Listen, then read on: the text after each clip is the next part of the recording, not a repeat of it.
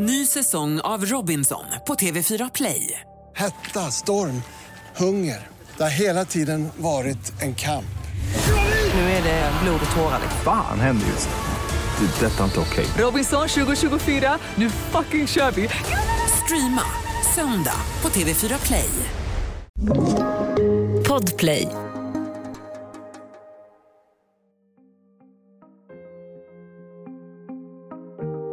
En serieskytt härjar i Malmö.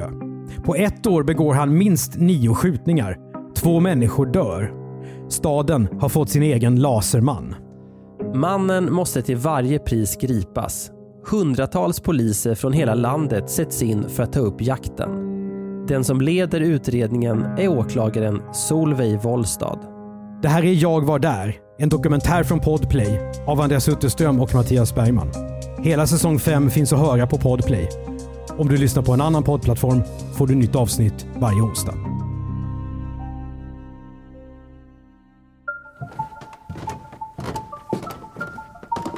Jag heter Solveig Wollstad och eh, mellan 2009 och 2013 var jag chefsåklagare för internationella åklagarkammaren i Malmö. Solveig Wollstad. Hon är åklagare både idag och 2010. Vad är det roliga med åklagarjobbet? Det är väldigt omväxlande och att du är med under en väldigt lång tid. Och man vet aldrig när man kommer till arbetet på morgon eh, vad som ska hända idag. Du, om det är en åklagarledd förundersökning så har du ju kontakt med polisen från första början. Och tillsammans med dem eh, riktar du in en utredning, diskuterar hur man ska dra upp det, Eh, men det är väldigt självständigt och du, du bestämmer då som åklagare om du ska åtala, du gör en bedömning, håller detta eller inte. Och sen processar du i rätten också. Och om man gillar både det här och leda arbetet, leda polisens arbete och processa i domstol, då är det idealiskt. Solveig Wollstad är mycket erfaren och har lett flera stora utredningar. Det har varit narkotikahärvor, storrån, en husockupation i Linköping. Razziorna och gripandena har varit många. Men inget av det kommer ens i närheten av det som det här avsnittet ska handla om.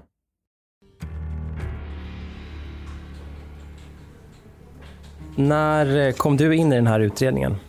Det hade ju förekommit um, skottlossning av olika slag i Malmö um, i olika omgångar och det tog fart igen 2009 på hösten.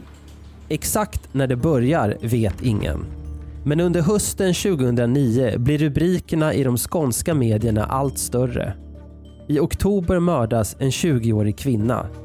Hennes vän som sitter bredvid skadas svårt när någon skjuter rakt in i deras bil ute på Öster i Malmö. Men det slutar inte där. Eh, och sen hände det ett antal andra eh, skottlossningar också, till exempel mot fönster till lägenheter där folk var, mot Islamic Center. Och de, de här utreddes ju delvis på olika enheter inom polisen, vilket eh, visade sig vara ett misstag, för det var inte tillräckligt mycket samordning. Och på den tiden talas det väldigt mycket om att det var i kriminella kretsar, precis som nu. Mm. Att de skjuter varann och det måste ha någon koppling till det. Om man tittar på brottsoffren så gjorde det ju inte det. Däremot så var det ju väldigt många som inte var födda i Sverige som var måltavlor. Eh, men inte bara. Eh, och det blev mer och mer uppiskad stämning. Något tydligt mönster ser polisen inte. Det går inte att utgå från att det är en och samma person som är skyldig. För skjutningarna är så olika det är skott in genom fönster, in i bilar och mot vanliga människor ute på gatan. Dessutom skjuter någon rakt in genom ett fönster på polisstationen mitt i Malmö. Men sen började man då plocka in Rikskriminalpolisen, eh, gärningsmannaprofilgruppen och sen också en geografisk profilering. Alltså man tittar på på var någonstans de här skjutningarna har gjorts och vilka tider och man kan dra några gemensamma slutsatser. Så en sån profilering gjorde också. Solveig Wollstad är chefsåklagare på internationella åklagarkammaren och har egentligen ingenting med de här skottågen att göra. Men hon sitter med i polisens operativa ledningsgrupp och får veta mer om de aktuella brotten som plågar Malmöborna. Hösten och vintern passerar. Men brotten är ouppklarade. Våren 2010 växer utredningen om skotten och samtidigt fortsätter skjutandet. Dagen före Solveig Wollstads sommarsemester händer två avgörande saker. Först ringer man från riksåklagaren i Stockholm. Eh, och så säger de, ah, nu tycker riksåklagaren att du ska göra någonting åt det här i Malmö. Det kan inte vara så här. Alltså det blev ett, ett tryck utifrån naturligtvis och det var väldigt otillfredsställande. Och, och precis samma dag faktiskt kommer dåvarande länskriminalchefen Börje Sjöholm upp och säger nu får vi göra någonting åt skjutningarna. Eh, har du någon idé? sa de. Så väldigt mycket slump att du hamnade i det här målet. Ja, Nu blir Solveig Wollstad kontaktåklagare. Hon beskriver det som ett bollplank för polisen. Som kan hjälpa till att svara på frågor som hon, juristen, är expert på. Under semestern i Frankrike läser hon nyheterna på nätet om fler dåd i Malmö. Tre kompisar står utanför badhuset Aquakul och beskjuts. En man ser rutan i sitt gatukök krossas av en kula. Precis innan har han sett en röd prick. Är det här en ny laserman? Statens kriminaltekniska laboratorium undersöker hylsor från de olika dåden och ser vissa samband.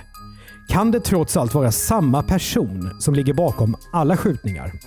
Tillbaka från semestern går Solveig Wollstad på nytt möte med polisledningen. Tillsammans med Börje Sjöholm som är chef för länskriminalen.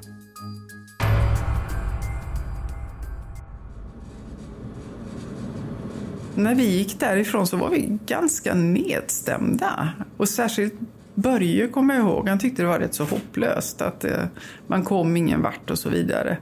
Och så säger han till mig att, ja förresten, eh, Riksmord kommer ner idag och ska ha en dragning om gärningsmannaprofilering. Har du lust att komma med? Eh, ja, så jag, det gör jag gärna. Där satt då Stefan Sintéus.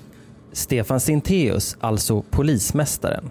Satt, satt vi vid ett långt bord och jag i ena änden och han i andra. Och så säger han plötsligt, ska vi ta och göra en särskild händelse?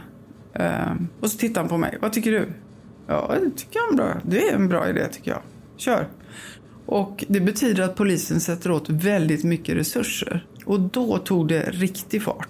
Det handlar om att ha många poliser på stan, det handlar om att gå och prata med folk, det handlar om att kolla allt. Och detta var i september 2010. Innebär det, här, innebär det här att det här är en av få gånger under din karriär som du i princip kunde få vad du ville? Exakt. Ja. Exakt. Det kom väldigt många och jag, till exempel så minns jag polisen hade precis i polishuset sålt av en massa möbler för de skulle bygga om och det var bara till att be att få tillbaka de där möblerna igen och möblera upp så gott det gick så folk fick någonstans att sitta. Många av dem hade ju ingen lokalkännedom eh, och då fick man ju sätta rätt, rätt personal på rätt uppgift. Så det var, en rätt, det var en väldigt stor organisation. Så hur många är det som är involverade här skulle du säga? På ett ungefär? Ja, i själva utredningen var det 70 personer, men sen tillkom ju alla som var, arbetade ändå. Och det var ju hundratals som var aktiva på stan. Ny säsong av Robinson på TV4 Play. Hetta, storm, hunger. Det har hela tiden varit en kamp. Nu är det blod och tårar. liksom. Fan händer just nu. Det. är Detta är inte okej. Robinson 2024, nu fucking kör vi! Streama söndag på TV4 Play. Ett poddtips från Podplay. I podden Något Kaiko garanterar östgötarna Brutti och jag, Davva, dig en stor dos skratt. Där följer jag pladask för köttätandet igen. Man är lite som en jävla vampyr. Man har fått lite blodsmak och då måste man ha mer. Udda spaningar, fängslande anekdoter och en och annan arg rant. Jag måste ha mitt kaffe på morgonen för annars är jag ingen trevlig människa. Då är du ingen trevlig människa, punkt. Något Kaiko, hör du på Podplay. Därför är gardinerna. Polisförstärkningen från hela landet syns i Malmö och utredarna är beredda på att ta emot tips från allmänheten. Medierna är också på tårna. Men Solveig Wollstad sitter med dilemmat hur mycket information ska man gå ut med? Det handlar om å ena sidan att tala om, polisen vill ju naturligtvis tala om vad de gör, att nu storsatsar vi. Medan jag då ur utredningssynpunkt ville hålla på vissa uppgifter. Mm. För blir de kända så, så är det ju inte lika mycket värt om någon kommer och berättar exakt samma sak sen. Och eh, man måste ju jobba väldigt brett och förutsättningslöst. Hur går dina tankar om vad det här egentligen är för någonting? Alltså, jag, jag, tänker ju inte att det är en och samma skytt. Ehm, för det är att låsa fast sig. Mm. Det gör jag inte. Jag konstaterar att hylsorna har väldigt hög samhörighet med varann. Men tänker du så innerst inne? Du, du kan väl tillåta dig själv att spekulera även om du inte säger det till dina kollegor? Så att säga. Jag ska väl säga så här, att jag var orolig för att det skulle vara en person som var ute efter personer som, som såg ut som de kom från ett annat land. Mm. Det var jag väldigt orolig för. Och det var hela Malmö. Mm. Det var hela Malmö. Det var en otroligt märklig stämning. Jag bodde ju mitt i stan och eh, har ju egna barn och de är visserligen inte så mörka själva. Men eh, de umgås ju, eh, deras klasskamrater och kommer ju från alla möjliga länder. Och eh, jag ville ju inte att de skulle träffas utomhus överhuvudtaget. Och man undvek eh, vissa platser. MFF, fotbollslaget, fick ju inte lov att gå ut överhuvudtaget. De hade ot- otroligt stränga restriktioner för att man var så rädd att det skulle hända någonting. En stad i skräck är en klyscha allt för ofta använd av journalister. Men om det någon gång har stämt så är det i Malmö hösten 2010. Jag och min dotter var på en chokladprovning eh, mitt inne i stan. Och jag tror det var dagen innan, ett par dagar innan, så har det då skjutits mot ett fönster i ett bostadsområde där tre eh, kvinnor med romskt ursprung befann sig och bakade. Och eh, när vi sitter där eh, så sitter, det var väldigt trångt och då hade de liksom sittdynor i fönsternischer på det här. Och då sitter en mörk kvinna i en sån fönsternisch med ryggen ut och det är mörkt utanför. Och jag bara får en sån här, nej, du får inte sitta där. Det går inte alls. Eh, Men så tänker jag, jag kan ju inte gå fram och säga det för du tror hon att jag vill ha hennes plats för den var mycket bättre än eh, där jag... Eller, ja, alltså det är ju jättemärkligt. Man, jag tänkte liksom en kort stund, vad ska jag göra? Och då satt jag ju inne med så väldigt mycket information som allmänheten inte hade. Eh, men som väl var så plockade de fram eh, fler stolar så att hon flyttade på sig bara och jag kommer ihåg hur lättad jag blev. Varje förmiddag samlas utredningsgruppens kärntrust på 15-20 personer. Ordningen i mötena sköts av spaningsledare Mats Lassén. Det är ett rum som låg högst upp i huset och eh, väldigt fin utsikt över kanalen om man, om man gick eh, fram till fönstret. Runt eller avlångt bord. Och eh, jag brukade alltid komma in bland de sista så jag fick ta platserna närmast dörren. Länskrimchefen och det var de från Riksmord. Också blandat där, både kvinnor och män. Först att alla rapporterar tillbaka eh, och sen resonerar vi. Eh, Och då är det ju så att formellt så är åklagaren då direktiv, fast jag var ju inte FU-ledare här. Utan jag var med och observerade och kom med synpunkter och framförallt så tänkte jag hur ska den här bevisningen säkras så att den går att använda på ett bra sätt sen. Finns det också utrymme för humor här som det kan finnas ibland för att lätta upp när, när någonting är Ja, väldigt ja. Ja. ansträngande? Men det var väldigt mycket, alltså det här ska vi lösa. Det var eh, väldigt entusiastiskt, mycket energi. Eh, många bra uppslag. Eh, väldigt god stämning. Det kan behövas. För var dag som går är förväntningarna allt högre på att skytten ska gripas. Men ingenting leder vidare, än så länge. Men tipsen fortsätter att komma in och lagras i den viktiga och allt större databasen. Funderade du över om det här kunde vara någon gärningsman som du, har, som du känner till eller som du till och med har åtalat tidigare? Alltså, Jag var nog mer inne på tvärtom faktiskt. Om man tittar på tiden när brotten hade begåtts så var det utom kontorstid. Och det kanske är en person som har ett vanligt jobb. Och eh, annat som vi diskuterade var att det här kanske är en person som har licens för de här vapnen. Eh, för att det här har ju inte kommit in några tips. Vilket kan tyda på att det är en person som inte har så stort umgänge. Ibland så känns det ju som man inte kommer någon vart. Och då gäller det att kunna dels entusiasmera varandra, tänka om och ta nya tag. Eh, och sånt händer ju i alla stora utredningar tror jag. Kände du någon gång under den här utredningen att det här klarar jag inte av, det här är övermäktigt? Nej, det gjorde jag faktiskt inte. Eh, Däremot så kände jag att jag hela tiden samarbetade med och var omgiven av väldigt duktiga människor. Så att det fanns nog inte på kartan. Men det var ju ändå du som skulle fatta beslut. Och Ja. är beslutet fel, då, Ja. då faller det på dig. Så är det. Men så är det i alla mål. ja. När du är ledig, kan du släppa det här då, eller ligger det här och gnager i ditt bakhuvud? Ja, nej, det kunde jag inte släppa. Jag var ju tillgänglig dygnet runt.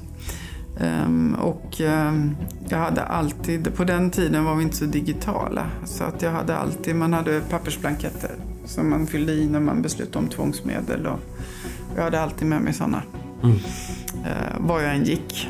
Och eh, när jag skulle till exempel en helg i början av oktober åka och hälsa på ett par kollegor i en annan del av Sverige. Då var jag ständigt i kontakt per telefon med, med gruppspaningsgruppen i Malmö då, för att bli uppdaterad. Så att det var dygnet runt, visst var det så. Även om jag kunde göra massa trevliga saker ändå. Men det hör lite till jobbet. Var det så att du sov med penna och papper vid nattduksbordet? Ja, det gjorde jag. Ja. Definitivt. Ja. Jag kom på sånt där, har ni kollat upp det? Har ni eh, gått vidare med det? Det kan vara olika saker. Oktober 2010, då går ni ut med misstanken om att det finns ett samband då mellan 10-15 skjutningar. Det, ja, men det var ju nödvändigt. Eh, alltså alla var ju så rädda för att det skulle skjutas igen. Mm. Det var ju det som var skräcken hela tiden. Alltså folk var ju förtvivlade. Det är ju, det är ju naturligtvis inte roligt, men det är ju samtidigt mänskligt. Tänkte du någon gång att ah, vi kanske inte kommer lösa det här? Nej, det tänkte jag aldrig. Det var bara en tidsfråga. Medan den ökända iskalla höstvinden drar in över Malmö fortsätter Solveig Wollstad och poliserna att arbeta. Men det blir inte enklare för dem av att den här skytten hela tiden byter tillvägagångssätt. Det ändrades ju modus fortlöpande så att säga. Eh, och min teori om det, det är ju så här i efterhand att när han då läste i tidningarna vilka spår polisen hade så ändrade han. Eh, han slipade sina piper för att få nya spår och på kulor och sådana saker. Eh, bland annat så var det så på många brottsplatser att där fanns ju hylsor från olika vapen. Han var ju med i skytteklubbar. Jag har gått och plockat hylsor och spritt ut för att förvirra då. November 2010. I mötet på polishuset dyker ett nytt namn upp. Peter Mangs, 38 år. Det kom ju många tips och det här var ett av dem som drogs på de här mötena vi hade dagligen. Ja, jag lyssnade ju mycket på polisen och de tyckte ju att det var intressant och jag höll med. Eh, Vad man gjorde här då, det var ju att titta på den här personen och han var ju inte den enda personen som man tittade närmare på. Men då visade det sig att han har licens för de här vapnen som är aktuella. Eh, Han lever ensam. Han har då eh, eh, sysselsättning eh, på dagarna. Eh, han har vad man kan se då ganska lite umgänge. Polisen bedriver ju mycket vad man kallar inre spaning och det handlar om att slå i alla möjliga register och eh, mycket öppna källor. Inre spaning blir nu också yttre.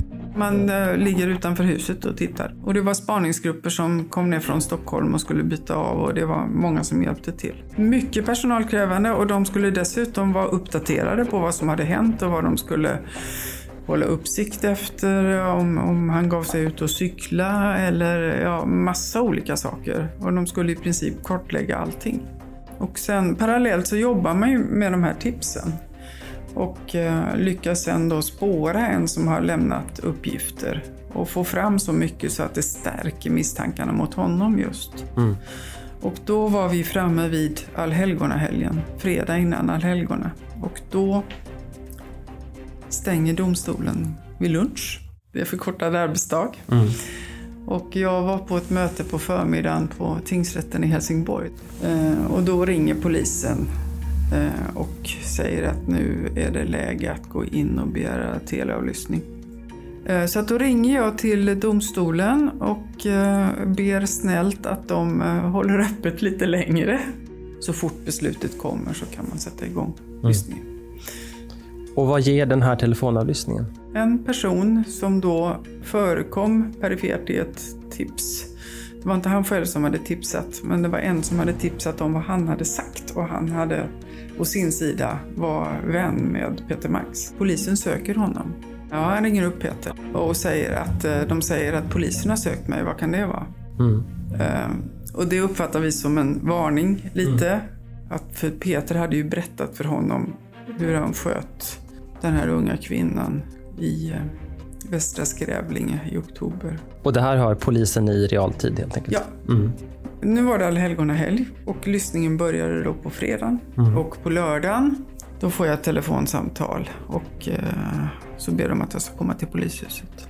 Och då hade de eh, hämtat in folk då till förhör.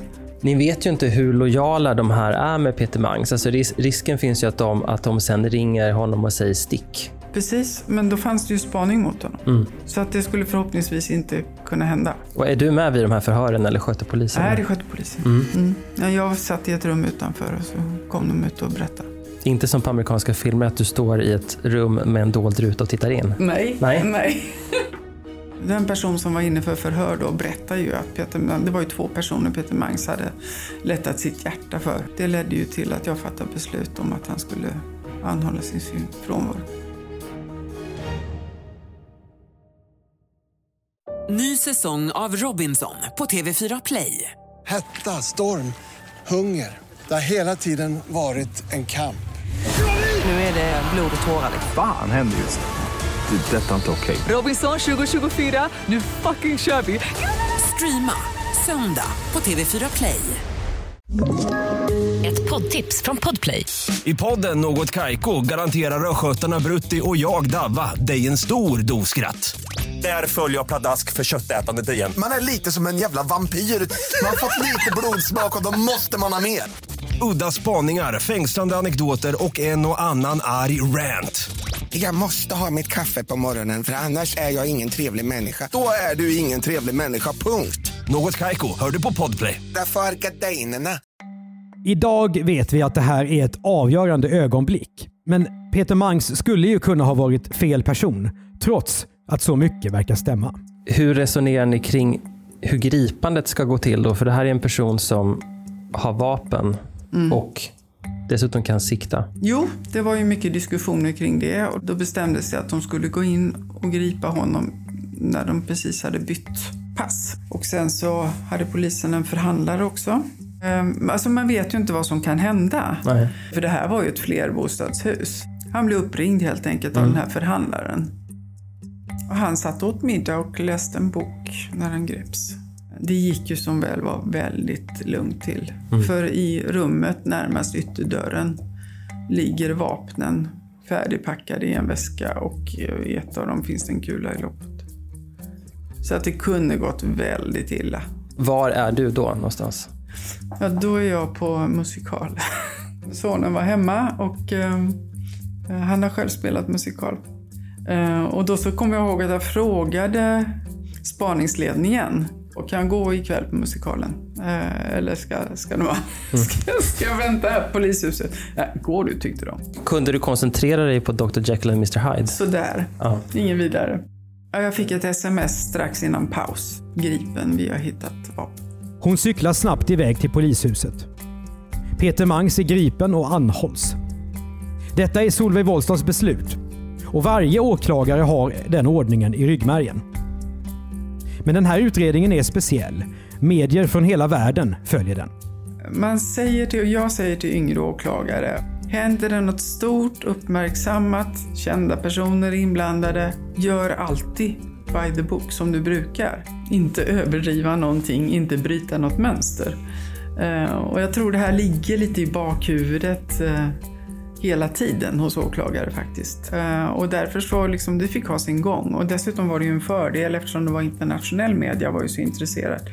Så att det inte blev eh, eh presskonferens då förrän på, på söndag förmiddagen. Det var ju först på söndag morgon som media började höra av sig och hade reagerat. Om Mangs ska kunna fällas så måste Solveig Wollstad bevisa bortom varje rimligt tvivel att det är han som är skyldig. Under söndagen fortsätter undersökningarna i Mangs hem och av hans vapen.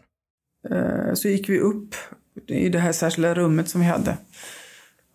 Och då tror jag det kom ett samtal från SKL. Mm. Just det, det gjorde det. Och det är såklart helt avgörande. Ja, och då säger att eh, ja, det är rätt.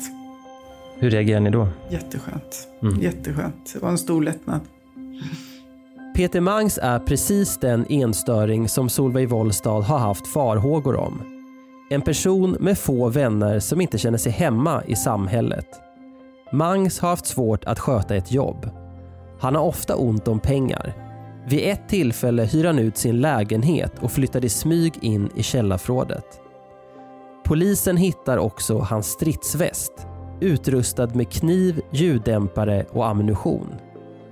Och så visar det sig att Mangs har burit sin döda systers ID-bricka. Ja, under utredningen sen så tittar vi väldigt mycket på det faktiskt. Eh, För att eh, om det kunde, ha- hans skjutningar kunde ha någon koppling till de omständigheterna under vilket hon dog, Mm. systern. Och det var ju väldigt tragiskt. Ehm, Så att det hade nog en viss symbolisk betydelse för honom. Vad, vad tänker du när du får veta om att man har hittat de här sakerna? Det kanske låter tråkigt, men, men var, var nog ganska mer så här intressant att se om vi hittar någonting och vad. Eh, Det viktigaste var ju vapnen. Sen hittades ju väldigt mycket ammunition också. Utredningen är nu så stor att Solveig Wollstad får hjälp av två kollegor. För det här är för stort för att leda själv. Ja, Ja. Alltså, och sen, så, sen ska man ha någon att bolla med tycker jag. För alltså, jag är ju, även om jag är en erfaren åklagare, är ju ändå begränsad i mitt tankesätt. Det kan ju vara bra att ha någon som säger emot lite och som har lite andra idéer. Och det kan behövas, för nu går utredningen in i en ny fas. Det var ju frågetecken kring väldigt mycket. Absolut. I början då, ganska länge, fanns det någon mer? Hade han någon, fanns det fler gärningspersoner? Under de här förhörens gång, det är ju många, många långa förhör. Vad kommer fram om motivet? Det är inte det första vi funderar över. Nej. Utan det är vilka brott kan man binda honom till och vilka har han inte varit inblandad i av dem? För det fanns ju då en, en rad olika händelser. Polisen hade gjort en, en tidsaxel med, med olika. Där det då främst tekniskt fanns eh, saker som talade för att det var han som. Hur långt tillbaka i tiden gick ni då? Till 2003. En lättnad sprider sig i Malmö. Men arbetet med att åtala Mangs har bara börjat. Dags för förhör. Ja, det viktiga är ju att han delges misstanke och att han får tala om vilken inställning han har, som man säger. Och sen är det också viktigt med försvarare. En del vill ju inte uttala sig utan försvarare, men det var inget sånt här. Men, men vad, vad får ni fram under förhören om motivet? Det var ju olika saker. Alltså en, han pratar ju inte så mycket. Han tyckte om att diskutera historia. Han pratar ju inte om vad han själv hade gjort. Och då för, försökte vi på olika sätt. eh, Vi bytte förhörsledare och vi var, jag var med någon gång och Ola Sjöstrand var med någon gång. Men nej, han hade bestämt sig. Materialet i utredningen är gigantiskt. Förundersökningen landar på 8000 sidor när alla uppgifter om dåden som Mangs åtalas för har samlats. Eh, Och man kartlade ju då hans liv eh, så gott man kunde. Många, många år tillbaka. Ett enormt jobb på att kontrollera skjutningar med samma tillvägagångssätt. Eh, Inte bara i Sverige utan även i Danmark. Och han hade rest mycket till Danmark, berättade han. Han pratade ju mycket i början. Och han skrev ju mycket. Han dokumenterade mycket. Och hade ofta samma do- dokumentation på flera olika ställen. Så det fanns ju mycket att gå igenom. Hur var det att läsa det där materialet? Ja, det är klart att det är obehagligt. Visst är det. Även om man inte tänker så, utan man läser ju det för att se om man kan hitta någonting som har betydelse för, för utredningen. Och det var ju också många filmer som han såg som kan ha inspirerat honom eftersom han då hade samma modus själv, Zodiac eh, till exempel och flera andra. Och han läste ju boken om Lasermannen. Mm. Det var en av hans favoritböcker. Så. Eh, det handlar ju också om att han inte tyckte om kriminella. Det handlade ju om hans syn på samhället och på invandrare. Mangs visade sig ha läst en hel del om seriemördare. Spåren i hans anteckningar visar på en introvert högerextremist. En mindre debatt startar om hur politiskt motiverade hans dåd egentligen är. Solveig Wollstad anser att Mangs delvis är ideologiskt driven. Men en raskrigare, som till exempel Anders Behring Breivik, det ser hon inte. Men de är helt två olika eh, personligheter. Eh, alltså Breivik är ju eh, utåtriktad på ett annat sätt. Och han har ju klart deklarerat att, att det här är ett, ett krig. Eh, Mangs är inbunden. Tyckte ju på något sätt att han skulle bestämma över liv och död hos personer som han eh, Alltså personer som han eh, inte gillade av olika anledningar. Han liksom har, han anser sig stå lite över oss andra när det gäller att bedöma människor. Skriver han om i, i, eh, i det material som vi hittade och som vi också hade med i rättegången. Det tar ett och ett halvt år innan åtalet våren 2012 hamnar i domstol. Mangs åtalas bland annat för tre mord och flera mordförsök. Men det finns misstankar om att han ligger bakom också andra skjutningar längre tillbaka i tiden. I ett fall vänder Solveig Wollstad och utredarna på varenda sten, men utan att hitta tillräckligt med bevis. Vilka är knäckfrågorna här under rättegången skulle du säga? Ja, det var ju om, om, eh, om det var han eller om det kunde finnas någon annan gärningsman. Det var ju mm. så försvaret uh, la upp det. Hur upplevde du uppmärksamheten kring rättegången? Ja, alltså jag var beredd på det. Spelar uppmärksamhet av det här slaget, tror du, kan den spela någon roll för utgången? Nej, jag tror inte det faktiskt. När någonting är väldigt medialt uppmärksammat så tror jag att alla vi som är inblandade som aktörer på något sätt skärper till oss extra mycket för att göra en så korrekt bedömning som, som möjligt. Både åklagare och domare försvarare. Det, det, var ju ett stort trauma. Och det är klart att, att det finns ett intresse också ur utredningssynpunkt att veta varför. Det var ju vår ambition att, att eh, det skulle, domstolen skulle komma fram till att det var rasistiskt motiv. Det hade betydelse för påföljden men nu fick ju han ändå livstid. Mm. Men det kunde haft eh, spelat en roll när det gäller skadeståndens storlek.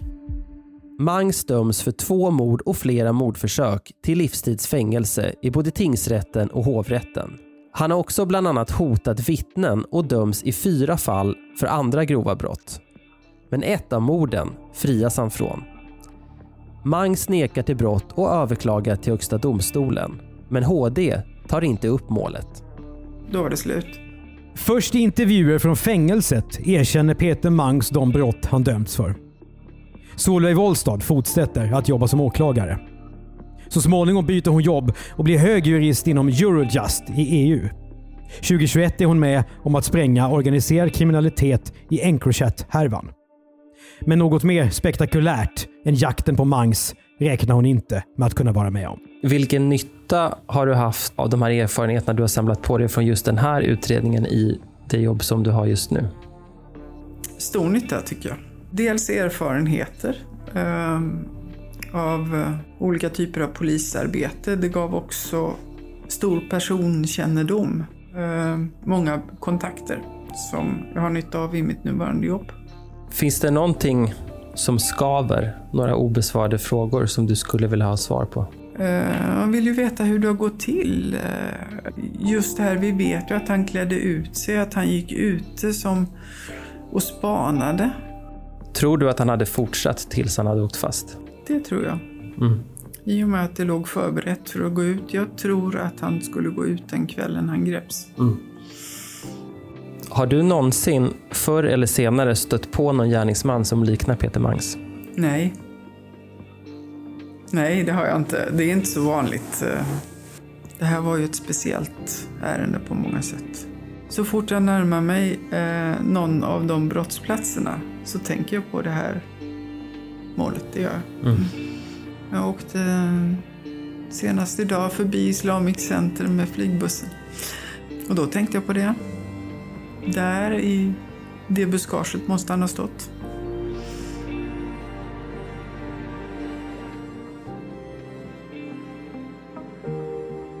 Du har hört Jag var där, en dokumentär från Podplay av Andreas Utterström och Mattias Bergman.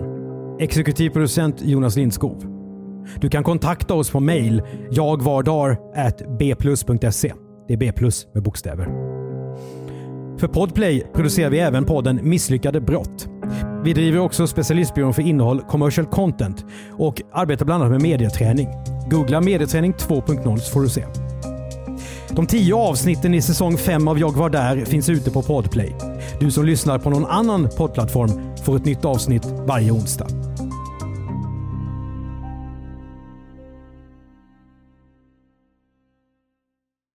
Ny säsong av Robinson på TV4 Play. Hetta, storm, hunger. Det har hela tiden varit en kamp.